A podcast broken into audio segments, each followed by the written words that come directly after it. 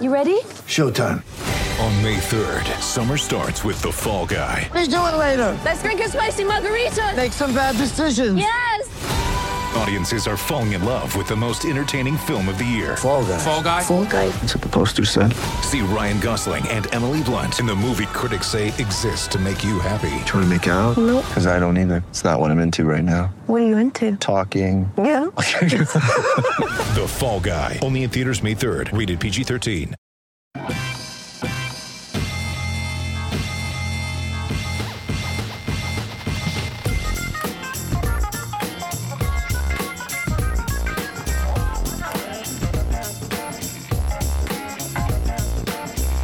Welcome everyone to RE1 colon a fantasy football podcast, part of the Fake Teams podcast channel. I am your humble host, Pete Rogers, and I am joined by all of the guys. We have resident old man Clark Barnes, the working girl Jordan Smith, and ginger woodsman Nick Bodiford. Guys, how are we doing today? Doing great, Pete. Good, Pete. Doing good. Jordan getting himself situated on the fly while casually showing off all of his sports memorabilia behind him. I like specifically the Davante Adams name plaque. And Jordan can't respond because he's frozen. Because I'm gonna have to step it up. I found some old game balls from Little League, so I'll work on my background for Oh, next week. Yeah. well, my background is a bedroom, so I am thriving here. And I also wanted to quickly because I know Nick is already thinking of thinking it. I just want to say, Nick, I didn't shave because of you. You didn't win the mustache battle. Let the record show. It was Becca's birthday this weekend, and I did a clean shave to look prim and proper for her. Um, but you did not win the mustache battle, so If you have to say it, I. here's the thing though: the lighting in where you are is poor enough that you're It looks just five o'clock shadow looks like My- I I it looks like you have a mustache, damn it. and I'm I- just the You're natural just light color of my skin is is showing in the light, and uh yeah, Yeah, Hello. Nick Nick glows while we record the podcast because just the sunlight reflects back on all of us. We get we get nice and tan through the computer because of Nick. That's why why he's on the show. ah, Jokes. All right. Well, we have lots to talk to today. We are going to get some news, uh, but then we're going to, with NFL free agency more or less wrapped up. Certainly, the big names out there have found a home, and so we're going to talk about some of our uh, favorites and least favorite landing spots, and just actions that have gone so far on free agency. But first, let's hit some NFL news. Not too much on the docket. Uh, first off, two role players, two role playing wide receivers signed with new teams. DeSean Jackson is heading to Los Angeles to join the Rams, and Josh Reynolds to the Tennessee Titans, which is a nice little uh, pairing there since Djax is presumably going to take over the deep threat uh, role that Josh Reynolds played in LA's offense, who in turn then should have good pretty uh, opportunity in Tennessee with Corey Davis signing with the Jets. Uh, Jordan, do either of these guys interest you as more than a, possibly just a streaming option in 2021 now that they have new teams? No. I mean, Yeah, do DeSean do Jackson didn't move the needle for me in in Philly. last year, and Josh. Sorry, my internet's just being really wonky right now. While while Jordan figures that out, we'll pass it over pass it over to you, Nick. What are your thoughts? Any are they anything more than a possible streaming option? uh, yeah, no, I I, I don't think so. I think they'll just be kind of waiver wire guys. Like I mean, the, the DeSean Jackson signing definitely got me kind of like, oh man, you know that Nick's gonna talk himself back into it. Clark certainly well- is. Look at Clark. That smile. Clark already knows he's drafting Djax in the 12th round. So the okay, I'll I'll shut up here in a second. The thing with Tennessee is um, I'm still optimistic on their big name guys, but with Ar- Arthur Smith was the genius that ran that Yeah. offense, and like maybe Vrabel learned some important stuff from him. I do like the guy that they promoted, and I'm totally blanking on his name. Uh, he was the their tight ends coach last year. Um, so tight ends on tight ends. Uh, you know, um, Arthur Smith was the tight ends clo- coach too. So they ju- they're just promoting from that position, but you know, we have to see what they end up doing with their personnel. As for the Rams, they had one of the lowest uh, uh, deep passing rates last year, and I think bringing in Stafford, that one, that's a great way to solve that. But then two, like DeSean Jackson is the quintessential amazing downfield receiver. So he's old as hell now, and maybe he can't stay healthy. But it's an interesting marriage. Maybe your last round of your draft, but it might be smart for DeSean Jackson fanatics like myself to just say no and add him off waivers if we see something intriguing. Yeah, no interest in either. I'm out.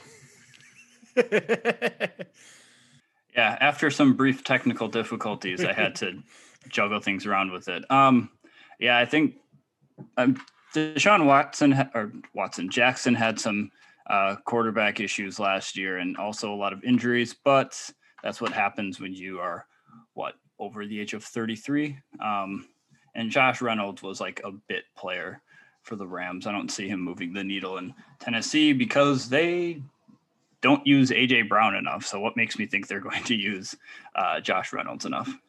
That's those are both fair. Uh, finally, in the news, only only a couple bullets today. Uh, after missing out on every wide receiver so far, the Ravens are hosting Sammy Watkins for a visit, which I know Clark Barnes is all kinds of excited about. Or or have you sold your shares on Sammy Watkins Island?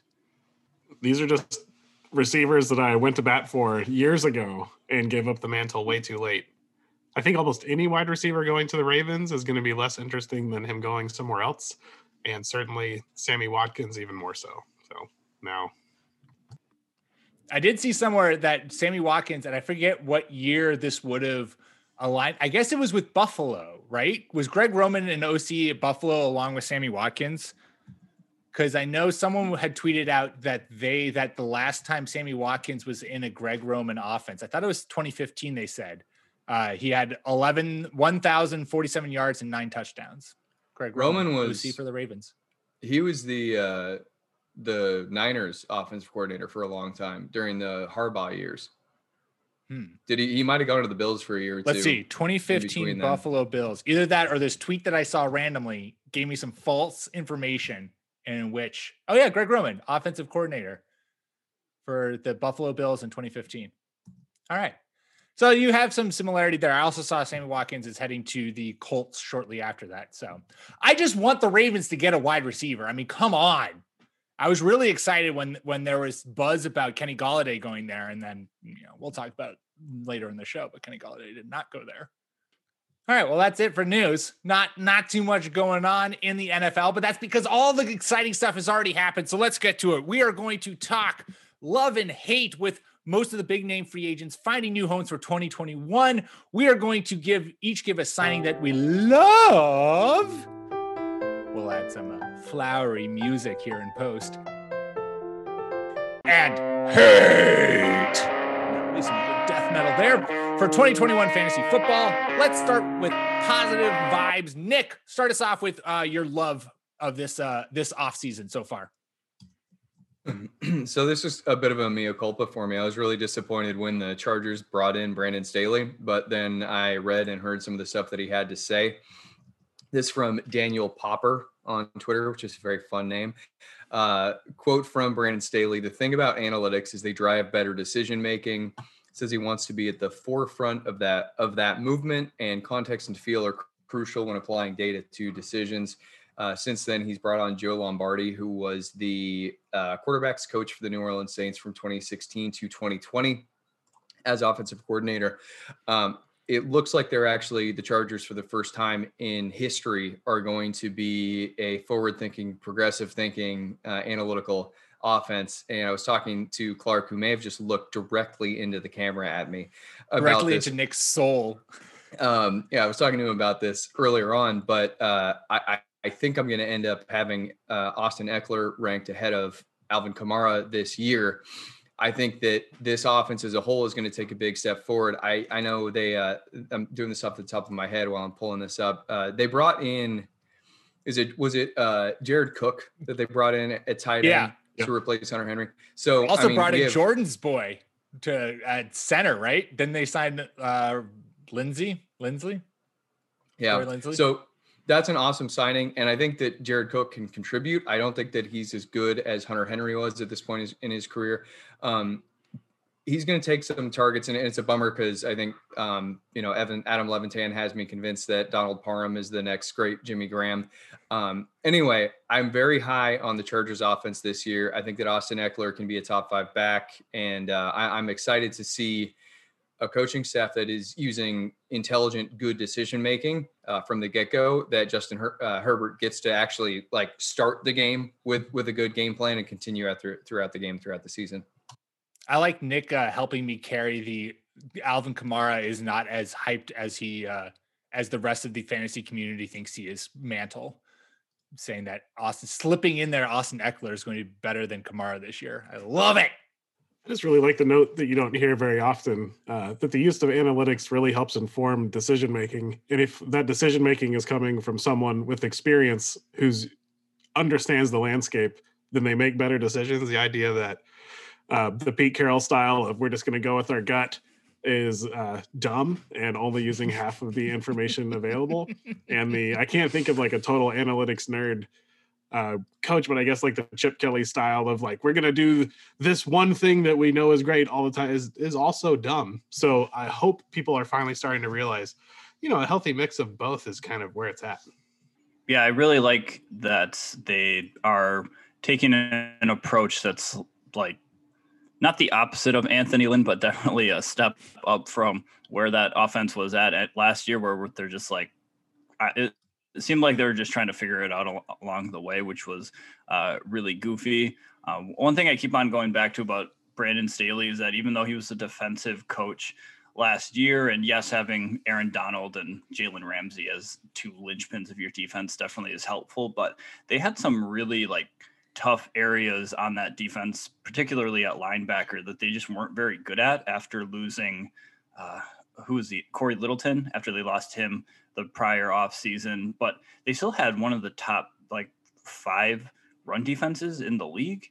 Um, so it's just one of those things where he's very good at looking at where the strengths and weaknesses are on one side of the football, and he's Jalen Ramsey played in man, but everybody else is in zone. Like he's just he understood that you don't have to sit there in a single base and run everything through um, just because you're a little bit egotistical with the way you run things.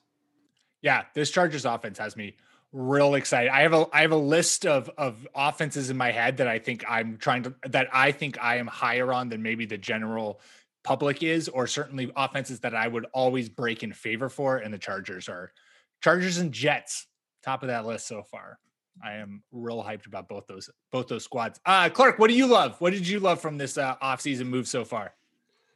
So this is pretty simple, but the Washington football team has a ton of really talented people on it, and they were just held back by the albatross that was uh, Dwayne Haskins last year, and they signed probably a a favorite of the podcast, certainly a favorite of football fans everywhere. Ryan Fitzpatrick, uh, not the best quarterback in the league, but certainly one of the most interesting. I think they got Curtis Samuel now to play opposite of Terry McLaurin and Anthony Gibson. This is just going to be an extremely fun team to watch who doesn't need a ton from their offense. Their defense, uh, I heard Matt Harmon talk about this, the On the Couch podcast. Like the Washington defense is in kind of that like rookie quarterback window where they have all of these stud defensive linemen on really, really cheap deals that's going to make the team really good.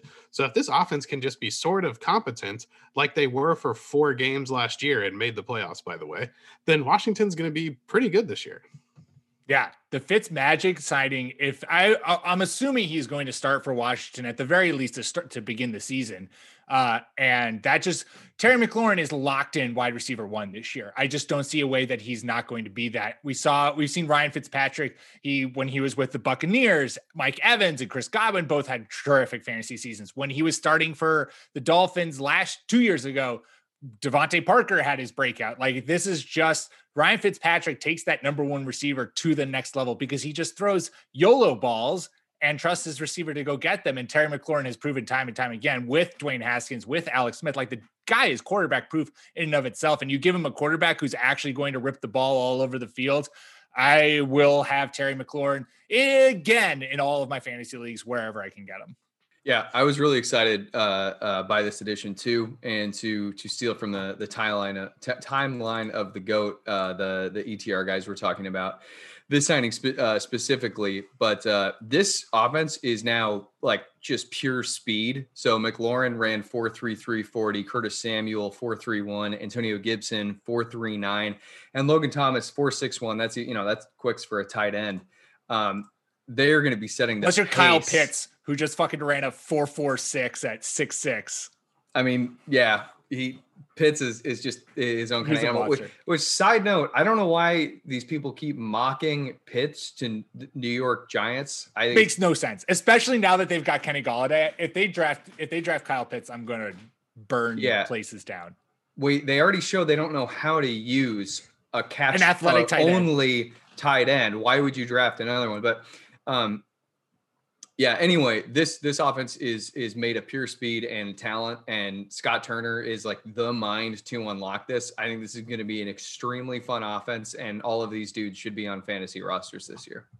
Yeah, what happens when you have a quarterback that consistently throws YOLO balls? You make sure you have a good defense who can get those balls back. And I also like Washington signing of William Jackson. Like I think he was one of the more underrated free agents available at the defensive back spot. So that defense is just going to give them plenty of opportunities, which is really good for Ryan Fitzpatrick or I mean they're they unfortunately won their division last year, so they're all the way back at 19. But that still doesn't discount them fully from a, a possible quarterback at that spot. Um, so whoever is you know captaining that offense, um, I kind of like Washington as the favorite right now. I'm sure I'll eat these words in uh, Mark a it couple down. months, but.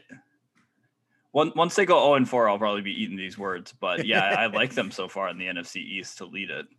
Yeah, I I certainly I certainly can see it, see that coming to fruition. Um, all right, I'll go. My love for uh, so far this offseason, I am a big fan of Emmanuel Sanders going to the Buffalo Bills. I think I just I've long loved Emmanuel Sanders uh, and wanting him to land in an offense that can fully utilize him. This is his fourth team in three years, and yet in those past three years, uh, he's finished. He's finished with at least 61 catches, 700 plus yards on each of the last three seasons, ch- changing teams all over the time. Uh, I don't think it's a hot take to say this, but maybe it is that he's now playing with the best quarterback he's had over that time. I like Josh Allen's playmaking and this offense more than Drew Brees' ancient ass arm targeting Michael Thomas and just Alvin Kamara. Uh, he's going to line up as the number two wide receiver next to Stefon Diggs, taking that John Brown spot, which had him on pace for over 92 targets last year. I just think that he's a locked in wide receiver three who was going to give you wide receiver two games from here to there, maybe even more, a little more consistently than we anticipate. I think Emmanuel Sanders has has at least one year left of like solid NFL production, and this is one of the better places for him to like fully come realize that. And I think you're going to be able to get him at a pretty good discount in uh in fantasy drafts because people will think that this offense is crowded with Cole Beasley and with uh, uh, Gabriel Davis. Um, but I, I don't see that Emmanuel Sanders is going to have too much competition in terms of reliable fantasy production. Yeah, I think that he's still good. The only thing that's held him back has been the teams that he went to. Not that Drew Brees isn't good, but he is kind of locked on to the two targets that you mentioned. He's still a very good football player. He'll be replacing John Brown, who I really love John Brown, but has just never really hit the ceiling that we thought he would. Sanders has done it, although, you know, what, six, seven years ago now with Ben Roethlisberger as his quarterback. I don't know if the impact for fantasy outside of it boosts Josh Allen just a little bit is going to be huge or a streaming option because Cole Beasley seems to be who Allen goes to when he's in trouble. Uh, but Emmanuel Sanders should see a lot of really soft coverage opposite Stefon Diggs. I'm sorry, I can't provide proper analysis because of the absolute heat that's coming off the uh, Josh Allen is better than Peyton Manning take that Pete just threw into the into the chat here. So hey man, what was that? Oh, Was that noodle arm Peyton Manning? Noodle arm Peyton, Peyton Manning was still maybe maybe as good as Josh Allen. he had at least one one good Peyton Manning. That's true. year. That's true. That's true. He did. That was back. Was that when Manning broke the touchdown record? Was Yeah, that, Were they, were they together that year? And I'll give him that. that high That's why I said last three years. Yeah. Yeah, that was when Kam Chancellor then broke Demaryius Thomas um, in the Super Bowl. But so I don't understand why. That's right, Clark. I don't understand why people are really pumped about this. Like, Sanders is. I so- clearly laid out the reasons, Nick. I Did know. you not listen to me? I have listened. But I've heard so many different takes here. Like, so to me, Sanders is a proficient route runner. He's old. He has a you know formerly torn Achilles. I think that he's I think he's a, a good route runner, and I think he can play well in the slot. I think he is going to have to do battle with uh, Cole Beasley, but at the same time, I'm listening to like all sorts of different podcasts where they're talking about how he's going to be playing on the perimeter, and he's like a, a a good downfield receiver, which is totally baffling to me. And why, like, why we have Gabe Davis, who broke out as a rookie. He's like, you know, six foot three, 200 whatever pounds, downfield burner who is stepping in for John Brown. I, if, if Sanders is a, a depth signing as a safety blanket option for Josh Allen, I think that that makes a lot of sense. I think expecting anything more than that, like he's even going to stem the the growth of um, Dawson Knox at like pass catching tight end is just like a safety blanket option. I this this was a surprising signing to me. It didn't make make sense to me, and and you know I also just have contrarian bones, so forgive me, Pete. But yeah, I I didn't I didn't love this. All right, here's what No, we're I- do. I'm- I- oh, go ahead, Jordan.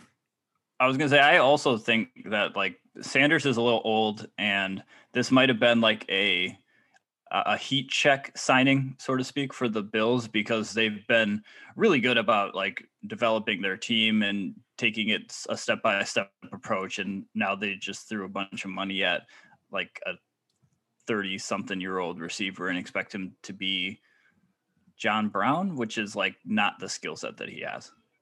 Yeah, see, I don't think that he's. I mean, I- don't know what their plan is. I, in my mind, the reason why I got excited about Emmanuel Sanders being there is because I feel like he offers more than Cole Beasley does uh, in terms of what he can do in an offense and in terms of what he and so I what he is now as a receiver. And I think that he is going to cut into Cole Beasley's workload. And I don't think Gabe Davis. There's a reason they went out and got you know Emmanuel Sanders, and I think it is because they're not fully in on Gabe Davis. Maybe Gabe Davis has one more year before they're like trusting him with this role. I just what I will say, Nick, is here's here's what I was going to do. Uh, we long have made beer bets on this podcast, and I would like to rebrand that. And it's in the mail, so I can't show you guys. But I've ordered a a, a dry erase board spinny wheel, and we're going to change it to wheel bets and whoever is wrong loses the bet has to spin the wheel and the wheel will have a, a podcast favorable punishment whether it's uh i don't know uh, having to sing a song or uh, write a freestyle rap about your favorite athlete or eat a spoonful of some sort of hamburger condiment plain whatever it is uh, we're going to be bringing this in. Good good quality podcast content. So there you go nick. I'll make a wheel bet with you uh, that emmanuel sanders will finish with oh what do i want to say? I would say i'm going to go stats wise and i would say he sees at least uh, 90 targets in this offense and uh, I can go more specific if you want, but I think 90 tar- at least 90 targets is what I see for him and why I'm excited about him. Yeah, no, I'll take 90 targets. Do you want to put like a, a, a game total minimum? Like he has to play 14 games or something? Perfect. Okay. pure chicanery, Pete. I see what you're doing. A win-win. If he does pass 90 targets, you win the bet. If he doesn't, it's probably good for the Patriots. So I see what you're doing. You know me too well, Jordan. You know me too well. Uh, all right, don't you wrap us up with uh, with your love, Jordan? Uh, so my love is Rodney Hudson for the Cardinals. Kind of in the same vein as Clark's um, love is that this is just a signing that will make everybody on your fantasy team around him better. Uh, so we're talking about Chase Edmonds, who looks like he might finally, depending on how the draft goes, but he might finally be the RB one there. Um, just having a solid center for Kyler Murray to have the football from, um, somebody who can help him with protections and keep him as clean as possible is uh, something that the Cardinals have just lacked even before Kyler Murray for honestly years now. I can't remember the last time they had a decent to good offensive line. Um, DeAndre Hopkins, uh, AJ Green, if you're into that, Christian Kirk, uh, all these guys will get more opportunities as long as Kyler Murray is upright. So this is a a win-win for Arizona. I've loved this offseason of the teams that have just like invested in their O line, particularly with young quarterbacks. We talked about the Chargers at the top of it. I love that the Cardinals have also done it just because this offense is, you know, improving this improving your offensive line only makes things more explosive and, and opens up more opportunities for an offense to thrive. And so I love to see more Kyler Murray being able to do more Kyler Murray things. Yeah, it seems like it was a great signing. And Chase Edmonds, I guess, stock rising. Stock stock breaking the roof unless the Cardinals go out and draft someone. Currently, Chase Edmonds is like the clear RB one in that offense.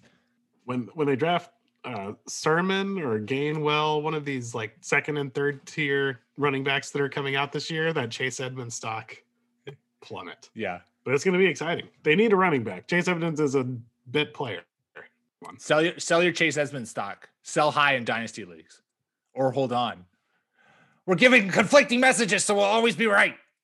All right. Well, before we go to our hates from this offseason, let's take a quick ad break. Get ready for the greatest roast of all time the Roast of Tom Brady, a Netflix live event happening May 5th. Hosted by Kevin Hart, the seven time world champion gets his cleats held to the fire by famous friends and frenemies on an unforgettable night where everything is fair game. Tune in on May 5th at 5 p.m. Pacific time for the Roast of Tom Brady, live only on Netflix. With threats to our nation waiting around every corner, adaptability is more important than ever. When conditions change without notice, quick strategic thinking is crucial. And with obstacles consistently impending, determination is essential in overcoming them. It's this willingness, decisiveness, and resilience that sets Marines apart. With our fighting spirit, we don't just fight battles, we win them. Marines are the constant our nation counts on to fight the unknown. And through adaptable problem solving, we do just that. Learn more at marines.com. All right, we're back. And um, Nick, you did a great job during the loves being negative somehow. Somehow you managed to be negative during our during my love, particularly rude. Uh, now I'm giving you an opportunity to actually be negative. So go ahead. What did you hate from this offseason? I'm going to be negative about Marvin Jones, who I've been negative about in the past. And it's not that I don't like him. I think it was exciting when he went to uh, Detroit and he had like the highest rated jump ball percentage or whatever in the NFL. Um, he's gone down to Jacksonville. And while I think that it's a really good real football signing, I, I think it kind of crowds this pass catching core to a frustrating extent. Um, Chark is is probably going to be just doing his thing, and and maybe uh, Laviska Shenault takes a, a huge step forward. But I think they already had a really good perimeter threat on the other side, and Colin Johnson, who's super fun. I mean, he's like six foot seven or something preposterous, and he kind of broke out last year. Um, it seemed like he earned that, and now we have two jump ball guys in Jones, in Marvin Jones, and and Colin Johnson, who are going to be taking up uh, each other's routes on the outside. Now, I guess one of them could kind of kick inside and play tight end if need be, because they're really only running with like Tyler Eifert. But it seems like they made this uh, pass catching core a little more crowded than I would have liked for fantasy purposes. And um, yeah, I'm just you know, Marvin, uh, he's just kind of like a, a, a, production slower, so to speak. There, I don't know. Mike Michael Lombardi had some term for that, where you you sign a, a, a free agent who just kind of stunts the growth of your your young budding players. He seems like a, a great signing for a team that was like on the precipice of a playoff push or a playoff run. Like you have this young core, and you bring in Marvin Jones, who's rely was pretty reliable in Detroit. Like he was going, if if healthy, he was going to give you you know 700 plus yards and six touchdowns uh, with with not too much effort. And uh, but I think you're right, Nick, in the sense that the Jaguars aren't that team. Like the, the Jaguars feel like a team where it's like draft Trevor Lawrence and he's got these young weapons around him and let's see what he does with these young weapons and then after a year we can address like okay we need to get a, him a, a, number one wide receiver. Dj chark didn't develop into that or we need to get him a tight end because you know that wasn't it does seem a little interesting to go out and get marvin jones now this year where you do kind of kind of accelerate that receiver group. And honestly like i i hope that they do have very different roles um but I don't want this to like completely cap Laviska Shenault, who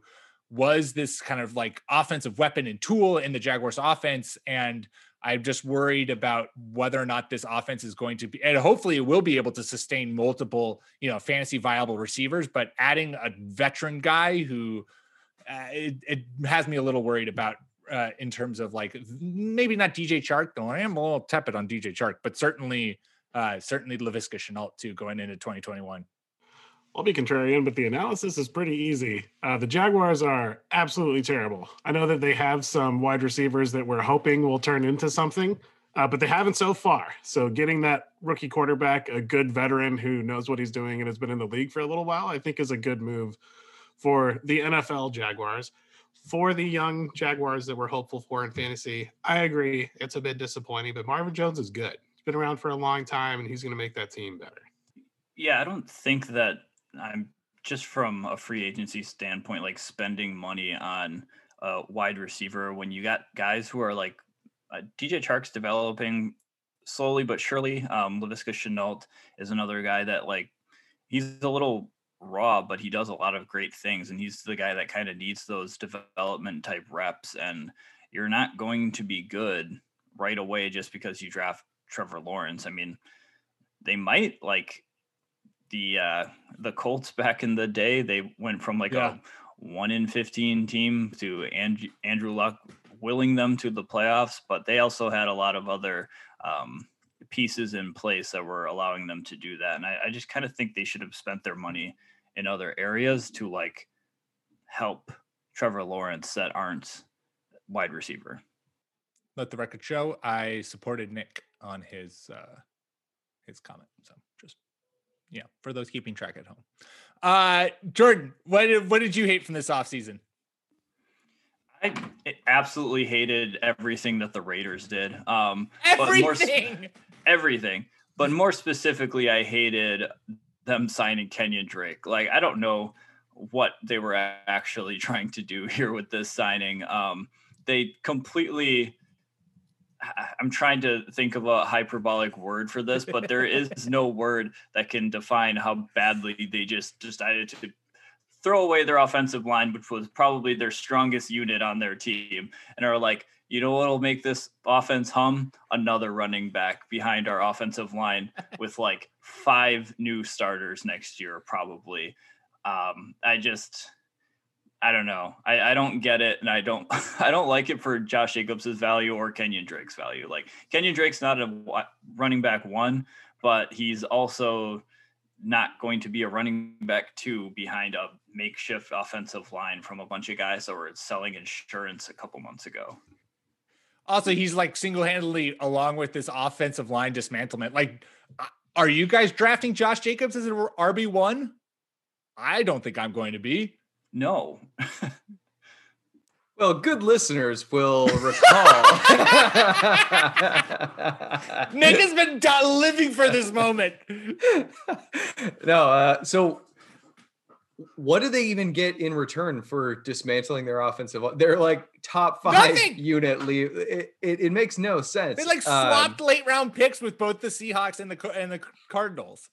So I don't understand I mean, hiring Mike Mayock, I think I don't know. You guys tell me if I'm wrong here. I think that it was a very strange uh, addition, and with Gruden like wanting to run the show in a Belichickian kind of way, but being you know running like a reality TV show for quarterbacks on ESPN, and like in the interim, I don't know. It was just a, a very weird team building thing from the get go, uh, and now we're seeing that weirdness play out. Um, for the record, like Josh Jacobs is a good pass catching back by all accounts, and they just don't use him. And it's one of these strange Gruden things where he just I, he's a super strangely opinionated coach about what what players can and can't do or what players he does and does not want. And yeah, they just brought in a guy who was a former lead back who seemed like a capable lead back, if one that you don't want to give more than like 18 touches per game. But he's a pass catching specialist. I, there's no way you can go near Josh Jacobs as a as an RB one. Yeah, we're in lockstep on this one. You're paying a lot of money for a running back who's not as good at things as the running back you currently have on your roster, who plays through broken shoulders and gives absolutely everything to your team. Uh, I'm not against paying good running backs good money, but this one is, I think Jordan wins. I agree. The Raiders, just this whole offseason. And it, it, feels reminiscent of like when Gruden first came in and traded away their entire defensive line. And everyone was like, Gruden, what are you doing? And it's just it I don't I just don't get it from an actual football per, I just don't understand. Yeah, Nick, you said it. Like what what did they get from it? Cap relief? Is that is that so necessary? Nope. They didn't get any cap relief. They didn't even get cap relief. So what the yeah. fuck did they get? Apparently, they have a lot of like cash flow issues again. Like, this isn't the first time that the Raiders have had cash flow issues, but I'm not sure how that relates to like what they're doing necessarily, especially when they're like bringing in new guys, like they're signing new people. So I don't know. Yeah. Any any chance that they had of uh Russell Wilson being okay with like yeah, I mean he's like what? No. Like that was that was why I wanted to go there was that I wouldn't have to, as part of the offseason plan, lose weight so I'm quicker. Because Coach Carroll asked me to. anyway, yeah. Uh, Real tragedy here is how sad Pete Carroll is that he doesn't get Derek Carr. Good. Point. I know. I know. Good. Yeah. This is this is crushing for Pete Carroll's Derek Carr uh, fever dreams. Uh, Clark, what did you hate? Well, I don't want to go after Jordan. I mean, mine's gonna sound stupid.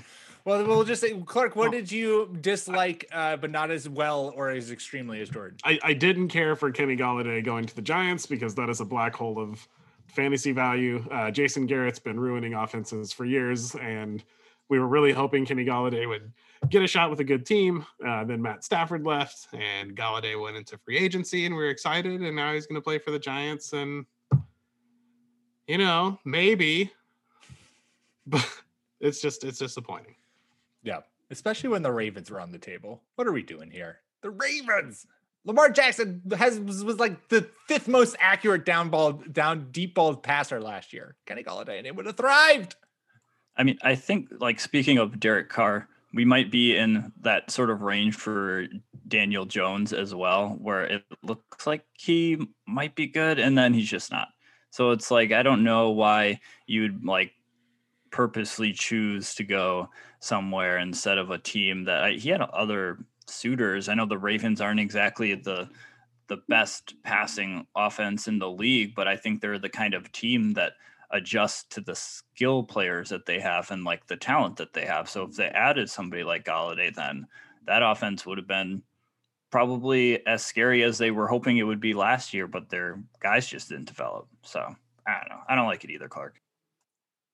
Yeah, this one's solid. I uh, I think that they just gave him as uh, close to the, his asking price as, as anybody was uh, willing to to go. That sentence didn't make sense, but you guys understood what it was I was saying. They they paid him money. close. Yeah, yeah, money, cash money. And, got bank. I mean, I, I suppose if if he from his perspective, I, I I was thinking about it as like he wants to go to a good scheme where they're going to feature him, that kind of thing. Really, if you're just saying, okay, I can play for pretty much any team that is better than fucking Matt Patricia. And if they're going to pay me almost exactly what I want, then I, I can deal with that. Um, maybe, maybe that's, that's what it was, or maybe it just did come down to cash for him.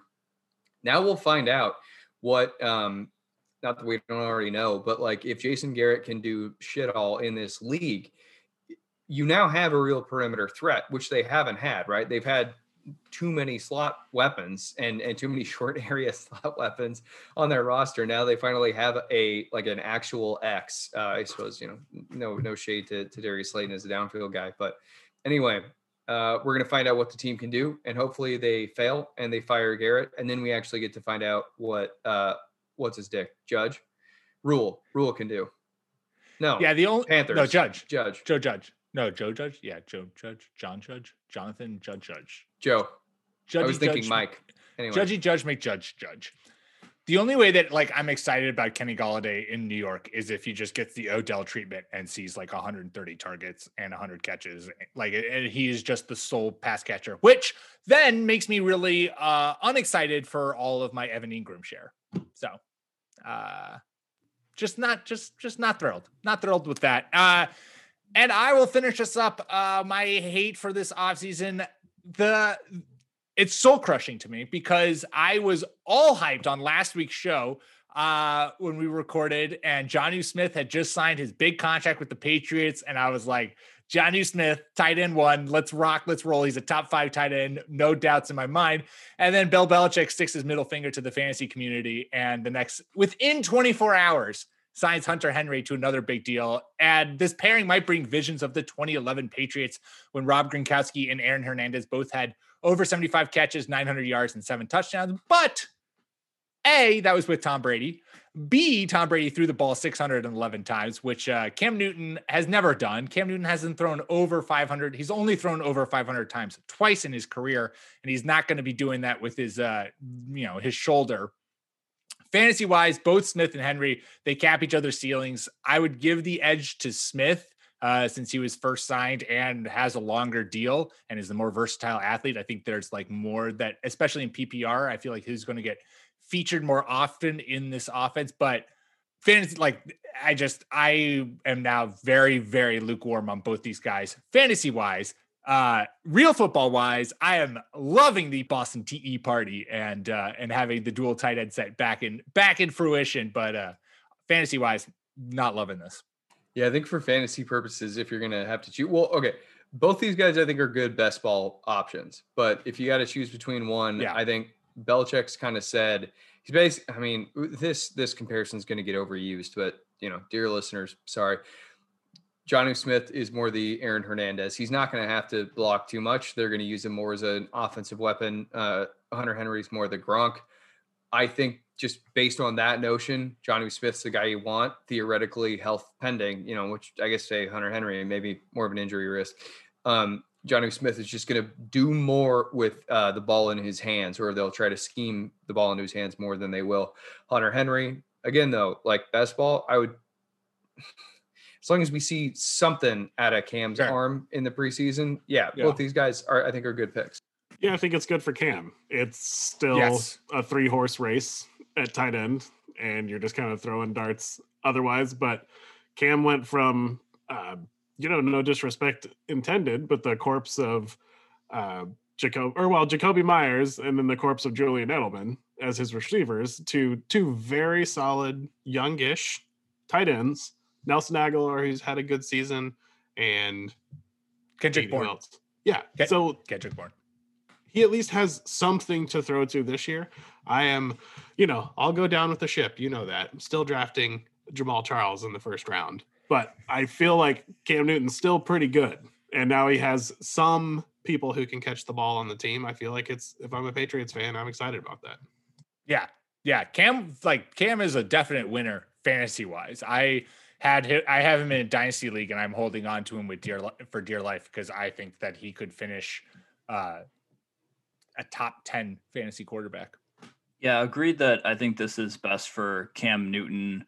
Um, and from a fantasy perspective, I think this is going to be less like the Gronk uh, Hernandez years and more like the more recent Gerald Everett, Tyler Higbee years, where we're just kind of a little frustrated with Yeah. usage and we're not sure which one's going to be like the one who finally gets the breakout, or we see, I don't know, maybe Bill Belichick's a smart coach, so he'll figure this out, and maybe we'll start to see some trends. But I think we'll have some games where it's Jonnu Smith, and then we'll have some games where it's Hunter Henry, because that's just Bill again does not care about any of our fantasy teams. Awesome possum, Flinty Flossin. Well, that's all we got for you this week. Uh, make sure you subscribe to the Fake Teams podcast wherever you get your podcast, iTunes, Spotify, Stitcher. That is how you'll not only get us, but also our fantasy baseball and fantasy basketball shows. Make sure you follow us on Twitter at RB1 Podcast. Follow myself at Pete M. Rogers. Follow Clark at NFL Clark, Jordan at Jordan underscore Smith 27, and Nicholas at Ginger underscore underscore Nick without a K. We will be back at you next week. Until then.